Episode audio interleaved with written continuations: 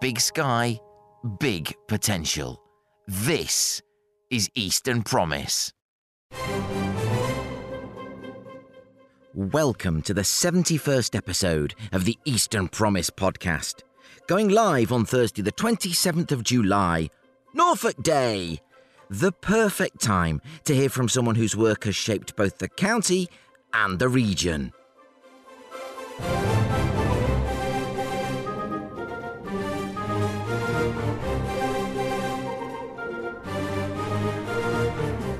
As we prepare to bid farewell to the New Anglia Local Enterprise Partnership, I'll be talking to outgoing Chief Executive Chris Starkie about his 13 years at the helm of the LEP.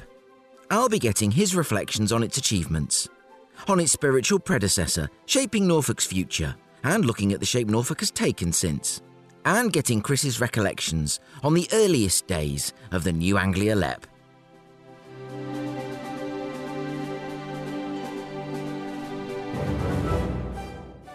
And finally, today is Norfolk Day, unless you're listening tomorrow, which could now be yesterday. Whatever your temporal positioning, let's share your messages of Norfolk inspired jubilation in this week's Crowd Sorcery.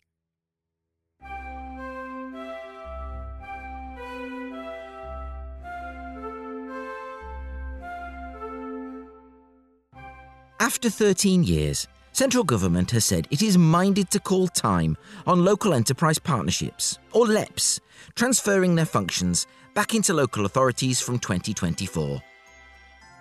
LEPs were established in the earliest days of the coalition government in 2010, and there can be few bodies over recent years who have had such a transformational effect on Norfolk and Suffolk as the New Anglia Local Enterprise Partnership. Helming the New Anglia LEP from day one has been Chief Executive Chris Starkie, who had previously helmed the public private initiative Shaping Norfolk's Future.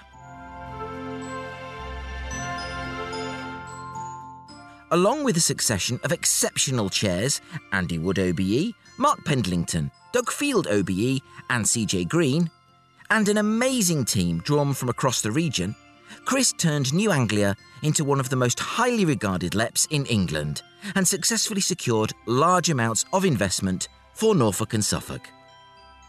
I caught up with Chris in his final days at the LEP as he prepared to step into a new, but not unrelated role as Director of Growth and Investment at Norfolk County Council.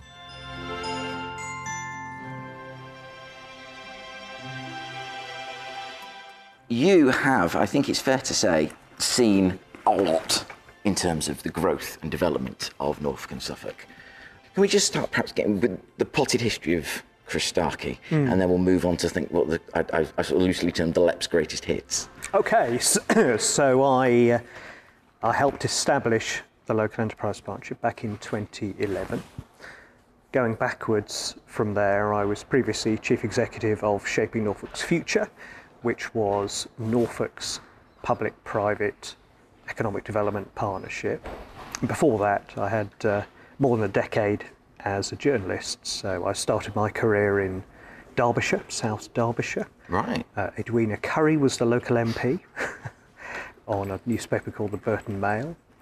I then moved to Bristol, Bristol Evening Post, and uh, was the business editor there for a number of years before joining a startup radio station in Bristol as the news editor, uh, and then transferring up to to Norwich to Anglia Television, uh, where I worked for 18 months as a producer in the newsroom, and then moved backwards from TV into back into print as the business editor of the Eastern Daily Press for five years, which takes us through to when I moved over to from from the Eastern Daily Press to to become uh, chief exec of Shaping Norfolk's Future. Uh, that was in 2008. Business was my specialism uh, for a number of years, um, and then across to economic development. So you've come in day one. Um, I mean, I remember I was sort of working in small p politics at the time the LEPs were established, and you've come in day one as, as the new chief executive. What was your view then of what the LEPs could achieve. I mean, you were slightly sort of like all sort of public public related authorities. You're sort of slightly uh, always going to be slightly victim to the tinkering of whatever Whitehall um, Westminster decides it wants to do. But what was your view? So my view was here's uh, here's an opportunity to, I suppose, build from the bottom, build from a pretty much clean uh, sheet of paper. Uh, in a minute, I can show you the original business plan, but it was created on somebody's kitchen table a plan. Right, if we have, we don't have any budget, so we're not constrained by budget. That I, I recognise and you know associate myself with that kind of So we idea. weren't constrained by budget, as in we didn't have to make choices. But but if we wanted to grow the economy, what areas would we focus on? So there was kind of a bit of a liberating feeling. Same time, I guess there was a recognition that well, without any budget, this is going to be quite hard. so so I do remember um, Andy Wood, the first chair, his view uh, and you know Andy Wood as the first chair, huge credit to, to, to what the local enterprise partnerships achieved over, over, over the period, really down to, down to the vision of the chairs. And Andy was, well, let's clear clear vision for what we um, what we can do, but get some quick wins in. So gain some credibility because back in 2011, nobody knew what a local enterprise partnership was, let alone what it should do, and it certainly didn't have a track record. So, so the approach was always to say, right, we need to prove ourselves, prove we've got, we're, we're capable, prove that we can make a difference, and most importantly, add value. Adding value, otherwise, there's no point in existing. Looking back, what would you say are the, the, the, the things that the LEP achieved of which you are most proud? That's If, really- if you know, it's a big question, but It is. Um, it a little bit depends on. I mean, there are a huge number of things. Genuinely, there are a huge number of things that that, that, that we've achieved, and so it would depend. Perhaps if you asked me today, if I, if you asked me tomorrow, I might give you a slightly different list. Um, but I think the enterprise zones have been uh, enormously successful. Proof that relatively modest intervention by government can deliver accelerated growth. That's what it is. It's about how do you uh, how do you encourage inward investment, encourage local investment, and accelerate it. So inward, the, the, the, the program was fantastic, uh, particularly our first enterprise zone where we were doing things the team had not done before. Um, hitting the original targets we submitted to government. Everyone puts ambitious bids into government for things we actually achieved the targets we set. Second one would be our growing business fund. So, at a time when government was, was austerity time, it was it was looking to reduce the size of the state and increase the private sector. How do you accelerate private sector growth? And one of the big problems we have in this country is a lack of private sector investment. So how do you do that at a time, uh, uh, you know, when when things were not going well? So the growing business fund um, has invested in well, so we've invested what 20, 30 million, and business have, in, have, have invested five times that amount in. And, and the good news is we can count every penny because we can see it, and it created several thousand jobs as well. So those two things, as we're sat here now, uh, are standouts. But I'm also proud of the skills projects. So, College of West Anglia, the new university centre, had been an aspiration there for a decade. The Energy Skills Centre in Lowestoft, again, they've been Yeah. wanting that for Yeah. a long, long time. And I know roads aren't terribly the, the, the, the, the, the, um, the thing we're supposed to crow about. But again, if you look at the Bury, uh, Bury St Edmunds Relief Road, that has opened up that industrial estate, yeah, which again the, the borough had been working on trying to trying to get funding for with the RDA for again several years. That now is one of the most successful industrial sites in the region. Huge development there. It's enabled companies like Treatt to stay in Bury, international headquarters and so on, Yeah. um, and, and, has, and has brought about really, really significant growth in Bury St Edmunds. Uh, so let's talk about Lowestoft. Yeah. And for my money, and I say this on the podcast a lot, that this is the most exciting time, the most exciting time to be in the east of England. Yep. When you have science, life science. I mean, we're on the Nor- Norwich Research Park, Yep. the, the, you know, the global home of plant science. And you've got Cambridge down the road, and Cambridge doesn't need any help from me in selling itself. Um, and but you've also got the clean energy piece, and as we said, we've talked to Jonathan Reynolds at Opergy, Yep. and we raved about the clean energy piece. And you know, it, it's it's a situation I think that we have everything this country needs in the east of England for the future. Lots of other places have got bits of it. I don't deny that, but I think we've got the whole package, and I think we alone have the whole package, and that's it's a tribute to you uh, and the New Anglia Lep for the work you've done building that. And rightly, you have been recognised correctly, rightly, as sort of uh, amongst the fore- foremost Leps in England.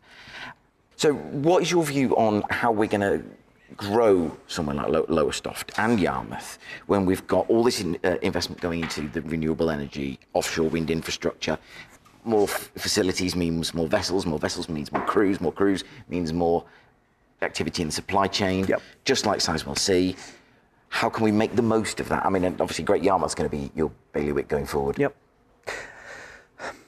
So, is is the question how we generally can make use of it, or, or what are we asking spec- government could to do? Well, no, I, I, my, my, I, I'm thinking about us really. I'm, I, I try to. I, one of my mantras is, I'm, you know, let's not worry. Let's see what the levers are in our hands, and before we worry about government. And what I was actually going to go on and ask you is how your experience is of dealing with government, because it's r- interesting to compare, you know, experiences. But yeah, lower. How can we?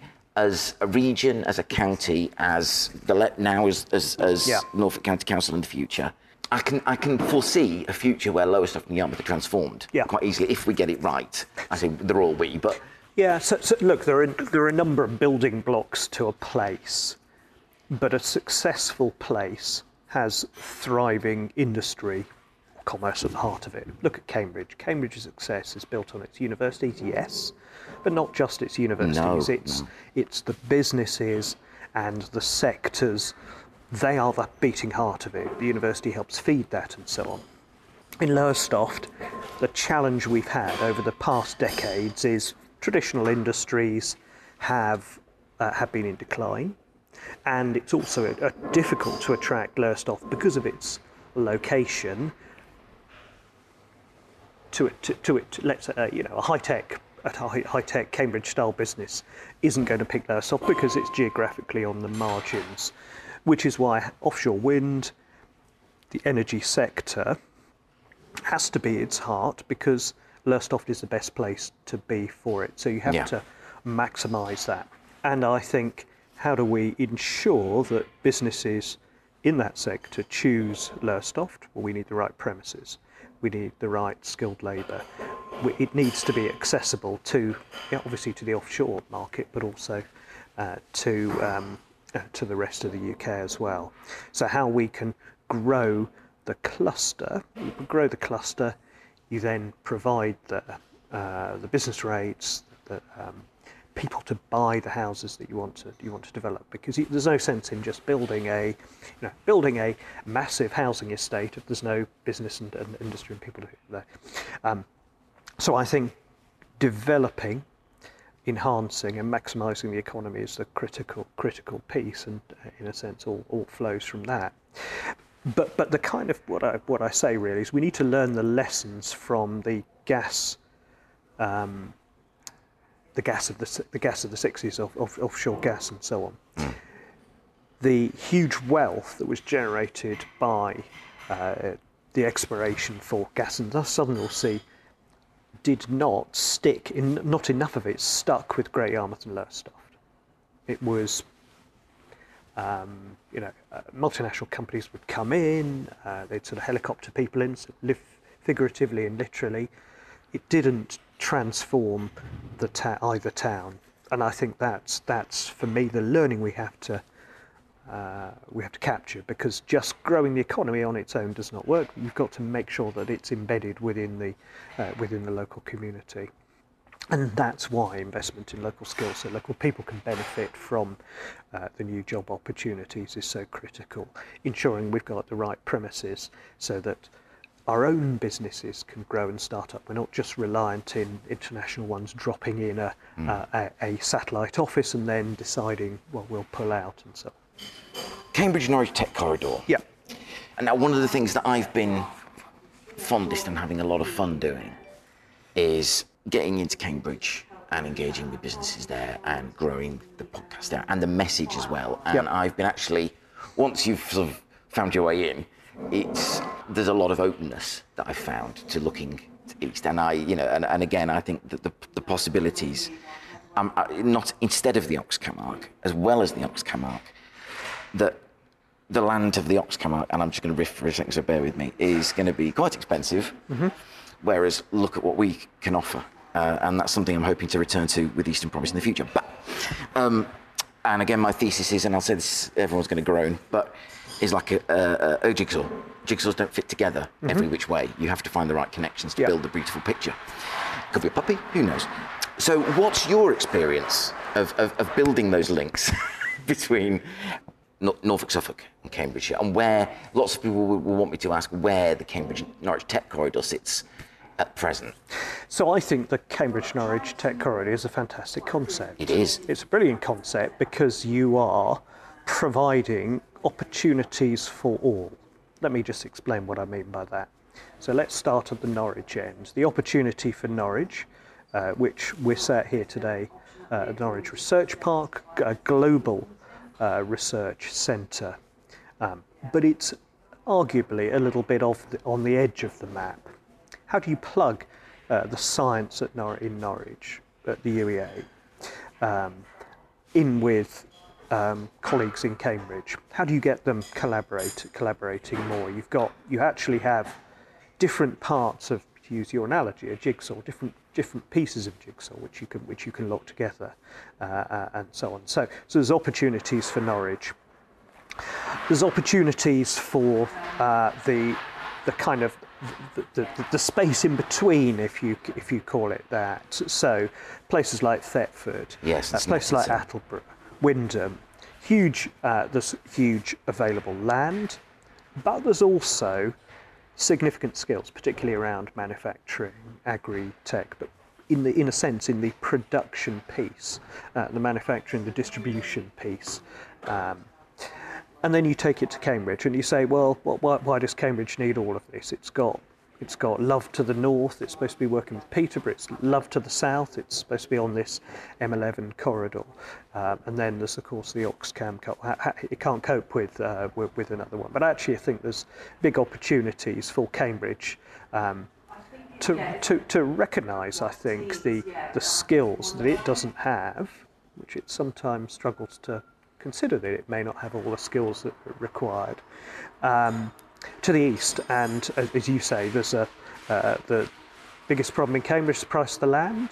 Second biggest problem is availability of uh, availability of workers. Well, actually, both of those you can find to the east. So, um, so I think there's there's some interesting sort of learnings and interesting opportunities for uh, for the corridor as a kind of dynamic ecosystem. Now, when I spoke to Jonathan Reynolds, we talked about, I mean, his role as the uh, chair of the innovation uh, board yep. at the New Anglia. What, and this is a, a, concern he raised, and I promised to, to take it forward. What yep. can you say to businesses who are looking at the voice they have, and I'm sure this has been thought of, mm-hmm. the voice they had in the LEP, yeah. Uh, in, and how that's going to be reflected in the new arrangements? So new arrangements. That doesn't the new arrangements. Yeah. So the new arrangements. Um, so so the kind of structures we're moving to, will be moving to, will be county-based structures rather than across Norfolk and Suffolk. So those are the building blocks because that is the direction of travel government wants to move in.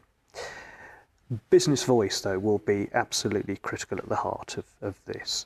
So in both counties, Norfolk and in Suffolk, we will be developing fresh out the box business boards. So the business boards will provide that clear um, business voice, vocal business voice, be engaged, they'll be engaged in all parts of, of, of, economic development in terms of the planning, of the strategy, uh, overseeing uh, and scrutinising uh, and participating in the kind of projects and programs and so on that are, that are developed, um, and dare I say it, holding holding uh, politicians and officers to account. Um, we're working on the models for both of those because we've got uh, the summer, the autumn to, to develop those. And Solon will be engaging with the business community in that, uh, particularly to help shape that uh, as, as far as Norfolk's concerned. I know colleagues in Suffolk are doing, will be doing something similar. The other thing to say is sector groups and the Innovation Board, we absolutely intend for those to continue. Yeah. And probably across Norfolk and Suffolk, because we've spent the past 10 years, I said earlier in, the, in our conversation, that um, one of the great things about uh, the local enterprise partnership has been collaboration between Norfolk and Suffolk. Uh, you know, we can uh, we can spar on the football pitch next season. It'll be interesting. Um, Cambridge never really has that problem to worry about, um, and um, Well, I'm going to go and vi- hopefully go, going to go and visit Cambridge United to look at their uh, community work. So I won't mention that. I'll say don't I get mention it. that. Don't mention that. And um, um, but but as far as but, but as far as the economy concerns, it's about collaboration. So so whether it's the energy sector, whether it's agri-food, whether it's ICT digital, and definitely innovation, we want to ensure that two county collaboration, three county collaboration with Cambridgeshire, four county collaboration with Essex, where where where it works. Yeah. Um, uh, is strengthened and continues, uh, and the business voice at the heart of that. When I did the event on the train, and we had a load of people from Cambridge, a load of people from Norwich having their little networking. And we were- Apologies, I missed that. That I, was, like a shame, great. but we, I wanted to do it again, and I will do it again. This time, my plan is to do it with two trains, one from Norwich, one from Ipswich. And if the Wi-Fi holds out, I want to do a, like a Teams uh, call Yeah. between the two trains. That'll be fun, and uh, hopefully that um, I, I know plenty of places. One of my regrets of the year is not managing to. Well, I was double booked. So. That's, I mean, we missed you. But, um, but one of the things I did talk about with Jonathan Denby, he was stressing how the hourly service to Cambridge was basically an act of will to sort of force that through, uh, on along the lines of uh, Norwich in 90 that you were Yep. mentioning earlier. And, and I have to say, I really do like the new the new Greater Anglia fleet. It's lovely. It is. Uh, it's, it was it was completely different from my trip down to, to Foxton with the, the mayor of Cambridge from Peterborough, Really? which was a completely different experience. But, and, and, and, and, and, and sidetracking you as I am, the for me the London to Norwich trains are an upgrade. But if you, and as I'm sure you have, travelled uh, Ipswich to Lowestoft or I have, as, Norwich yeah. I went out to see the Orbis, yeah. Okay, so remember what the trains were like on Oh, that yeah. service before. So, so they've literally skipped a generation. Hmm. So they've gone from, you know, back of the class to front of the class. And I think for me, that's that is the transformational piece of that of the new fleet. And actually, if you if you if you now hop on the uh, the Norwich to Nottingham service, you kind of realise where where where time time You time do, you really do. I went up to Manchester on that, so it Yep. horrid. So compare that with going on going on the uh, on the Norwich to, Oh, I do. I mean, I- to, to Cromer service. Absolutely. I mean, I, I, I jump on the train to Cambridge as, as a preference every time. Mm. Yeah, yeah. Uh, where, where, where Mr. Lynch allows, allows it, and that's that's been my problem. I have not followed up with the, with the train thing because I'm waiting. I'm not marching a lot of very important people up a hill only to march them back down Yeah. because we can't get on a train. Yeah, yeah. Um, but when I spoke to the mayor of Cambridgeshire, Peterborough, Dr. Johnson, yesterday, he sort of, unprompted by me, said, "I want to tell everybody in Norfolk and Suffolk that I'm on Ely." I'm on Ely, I understand its importance, and you'll understand its importance. And I'm not going to ask you to, to make the case for Ely because all our listeners will know what the case for Ely is. And, and I know that this will be, again, something that both Norfolk and Suffolk uh, will be on uh, in, in, in the future. Yep. Um, what I want to say is once we've unlocked that, I was really excited that, okay, we got to an hour by an act of sort of will and Yes. guts and push, push, push. Couldn't we do half hour? Can we do a half hourly service? And now we've got this Cambridge South that unlocks our access by train Yep. to the biomedical campus. What wonders can we achieve with a half hourly service? Well, it would be transformational, and and, and as um, the railway people will tell you, I'm sure Jonathan will tell you, there is. Uh, there is something really psychological about a, a half hourly service because people know that they can turn up and they haven't got that long to wait. Exactly, yeah.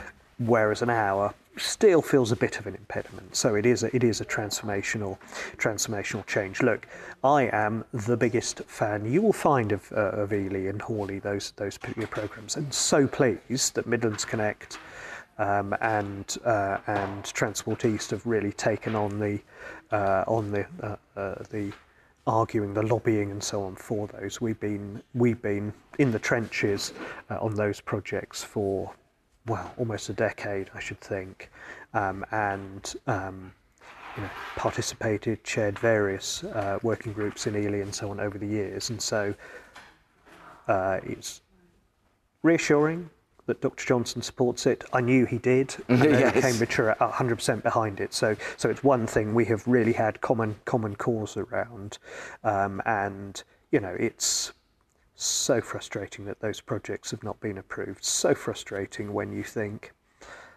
yes, they're a lot of money, but they're a rounding compared with the cost of HS2. Yeah, and you have to look at what unlocks from that and all the, the fantastic things that can happen with a half hourly service. That makes, you know, people going both ways um, on, the, on the train. Uh, because I remember when I was doing. But it's not really just Cambridge, is it? You think about it, East West Rail, Stansted Airport as well. Well, Stansted now has a direct service from Norwich, but um, but um, but yeah, Norwich to through to uh, through to Ox uh, through through to Oxford and so on. So th- that's really the um, uh, that that's the kind of uh, the aim and the aspiration. Yeah. Um, but but I agree, half hourly service transformational makes such a difference uh, in terms of the uh, in terms of the the, the, the tech corridor. I, I, I agree. Now, I'm not asking you to. Obviously, you've, you've got priorities aplenty, I know. Yep. But where did we? Where would we start? Where would Chris Starkie start in making that case? Is it a case we all have to sit down with a cold comp- towel on our head and work out the you know the, the conference, or do we just just blaze in and say this is a great idea because it you know it seems like a great idea, and do we start building that coalition of the willing? What Where where would you start? the half hourly service. Case? Yeah. Well, fundamentally, we have to get the have to get Ely upgraded, uh, and it's and it's a kind of as simple as that. We have we, Yeah. we have we have built the economic case. I think you're aware that it's stuck between the Department for Transport and the Treasury. The Department for Transport likes it. The Treasury says it's too expensive. Um, so, so, so I think that, that that's the first thing. And the second thing is we then have to work out what paths and what slots are available on that uh, by, by opening up Ely. One of the things I've learned is that even Ely upgraded does not deliver everything that we all want on particular times uh, and so on because there are freight paths there are do you want to improve the I'm sounding really like a timetable engineer here but do you want to improve Ipswich to Peterborough for example? Should that should that increase and so on. So uh, do you want Kings Lynn to London to be half hourly? All of those have to go through that. So I think um, so for me it's trying to work out uh, what are what are the priorities in that? And um, and if there's space and if there's uh, then then then Norwich Cambridge can can slot in because I think you know you we have to think about the whole You the do. whole You have to see the whole board, and Yeah. it's easy. It's easy. in that position Otherwise, Mike. Otherwise. Mike. Well, well, that's not uh, getting carried away, and it's right to get carried away. But, but I think otherwise you end up lobbying against each other in Exactly. the region. So, what is the master plan for unlocking the maximum potential from from the, from those different corridors? You mentioned Transport East, and we've got Creative East, and I know I've seen um, Yep. friend of the show, Robin Milton of Fairer Games out there, who's, who's one of the current Yep. cohorts on the Great Growth uh, scheme being run by Creative East. We, we, we had Anglia, New Anglia LEP and its sector Yes. groups. Yes. So one organisation doing a lot. Are we now going to be seeing more sector groups? So basically, one, one, one topic sector groups Hmm. cross border, like Transport East, like Creative East. Are we going to be? Oh, we've got Tech East already, uh, and Tim Robinson will be cross if I don't mention that. Hmm. Um, are we going to see more like that, or, or, or is that that's still to be decided? So our uh, approach is that we will support sector groups on the geography that they want to work. So, so from a Norfolk, moving forward from a Norfolk perspective, um, there's huge benefit in collaborating with colleagues in Suffolk, and I think Tech East uh, and Eastern Promise has shown that actually there's benefit in collaborating even further afield with colleagues in Essex and colleagues with uh, with Cambridge. The, the bigger you make the map, the more complicated it becomes, the more moving parts. But certainly our sector groups, um, it's certainly my personal intention and hope uh, that they will continue. So, so we're at the moment asking our New Anglia, so the New Anglia sponsored sector groups, because we have a we have a sort of federated relationship with them. So, uh, so Tech East uh, uh runs our industry council for ICT digital.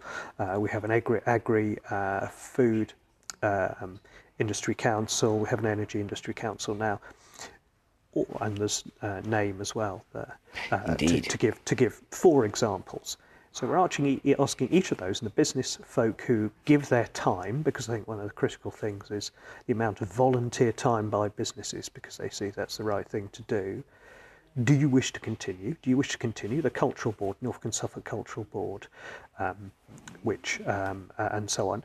Do you wish to continue? If you wish to continue, we'll support you as Norfolk and as Suffolk, but as the two councils working together. Mm. that is that's what we said we'd do because what we do not want is uh, is a diminution of, of this collaboration because collaboration is, is, is key and critical between the private sector and the public sector. That's how we get our economy really mo- motoring and moving. So, so as far as I'm concerned, sector groups are really important to what I want to do in Norfolk. Um, what colleagues want to do in Suffolk, and therefore sector groups. Um, certainly, I, I, I would like to see them continue. Well, Chris Starkie, thank you ever so much for your time. It has been a pleasure to interview. I can carry on for ages, but you've got you're a busy man and you've got a very important job to do now and a very a very important job in the future. New Anglia, I think it's fair to say, has been incredibly consequential for our region. It has done so many good things and supported so many businesses, large and small. It's done big capital projects. It's it's through its funds has supported so many small businesses.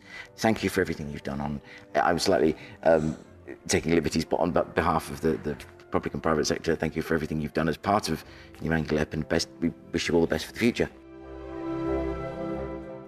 My thanks to Chris for that hugely insightful interview.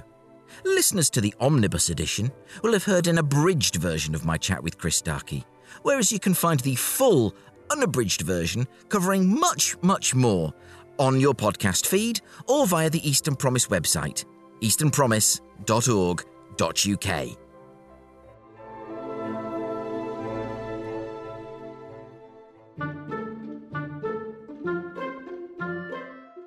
And now,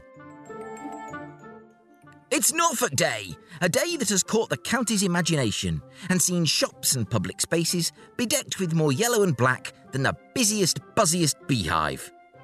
But what are your hopes, dreams, and messages for one of our region's keystone counties?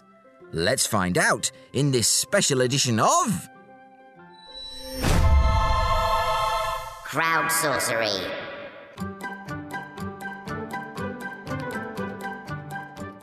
Well, this is David Powles, and I would like to wish the entire county of Norfolk a wonderful Norfolk Day.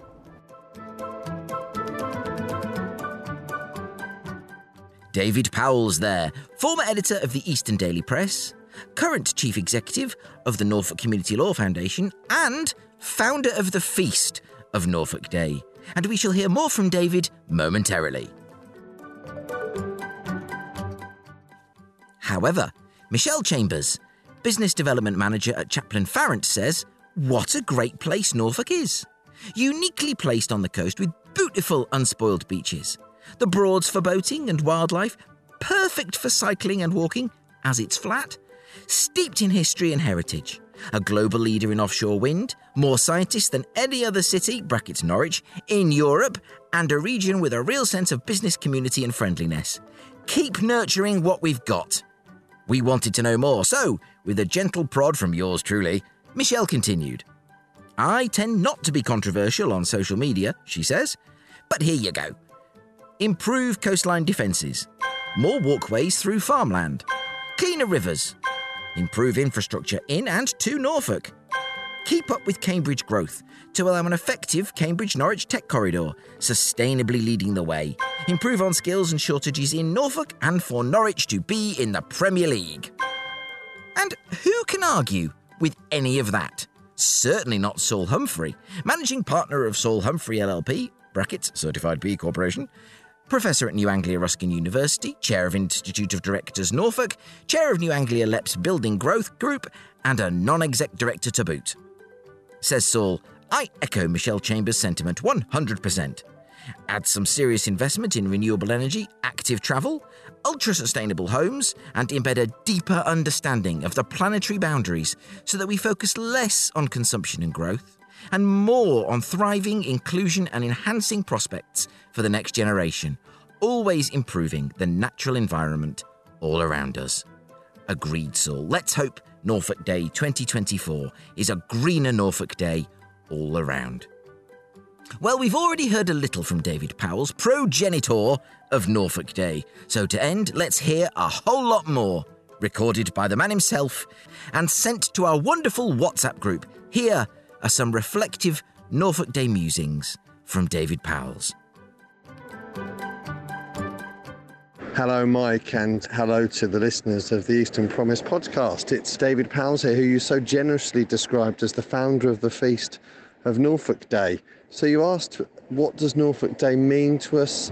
What does Norfolk mean to us? And what would you like it to all be about? Well, um, I'm stood here in uh, one of my favourite places of Norfolk. You can hopefully hear the sea lapping in the background, the sound of the gulls. Um, I'm on the beach at Hemsby. So, Norfolk, well, what a wonderful place it is. And um, for me, Norfolk Day is all about celebrating all that is so fantastic about this great county the people, the places, the broads, the coast, our fine city of Norwich, the towns, the communities, so many things. The list is is endless. And I think that when we um, started Norfolk Day all those years ago, really it was about people celebrating this fine county and to everything that makes us so lucky to be here. However, I think that there's got to be a but as well, Mike, because for me, um, I think that Norfolk Day should also be a chance to think about the challenges that we face in this county and how we might all try and do our bit to just make Norfolk a fairer place for people to live. Um, a place where we maybe don't have as many of the haves and the have-nots um, as we sadly do. Um, you know, we know that there are some sad facts around poverty. We know that there are some um, really sort of sad things that happen in this county. I don't want to bring the mood down, but I think that also Norfolk Day should be about thinking about how you can play your part to make Norfolk a better place, whether that's through campaigning, whether that's through supporting a cause or a charity, or, or simply through just awareness and just making a difference in someone's lives. Because again, going back to Norfolk and Norfolk Day, it's all about the people, it's all about this wonderful county and this wonderful community. I hope everyone has a fantastic Norfolk Day. Um, I haven't worked out what I shall be doing um, yet to market, but I will certainly be raising a toast to Norfolk. And uh, thank you very much for giving me the opportunity to leave you this message. Take care and happy Norfolk Day, everyone. Thank you, David, not just for that characteristically thoughtful Norfolk Day message, but for leading the creation of a day celebrating the county in the first place. For balance, Suffolk Day next year will be in June, and I promise, I promise to give it just as much love in 2024. And that's it for episode 71 of Eastern Promise. Thank you to Chris Starkie, to David Powles, and to Engineer 49, a Norfolk resident of many decades standing, who has been using his special yellow, black, and white headphones and microphone covers today, which is perhaps why he's covered in bees. And to you, you could be doing anything right now, and you're choosing to spend your time with me. I am truly very grateful. And please do visit our website at easternpromise.org.uk where you can listen to previous episodes and send me a message. I'll be back soon. So until then, bye for now.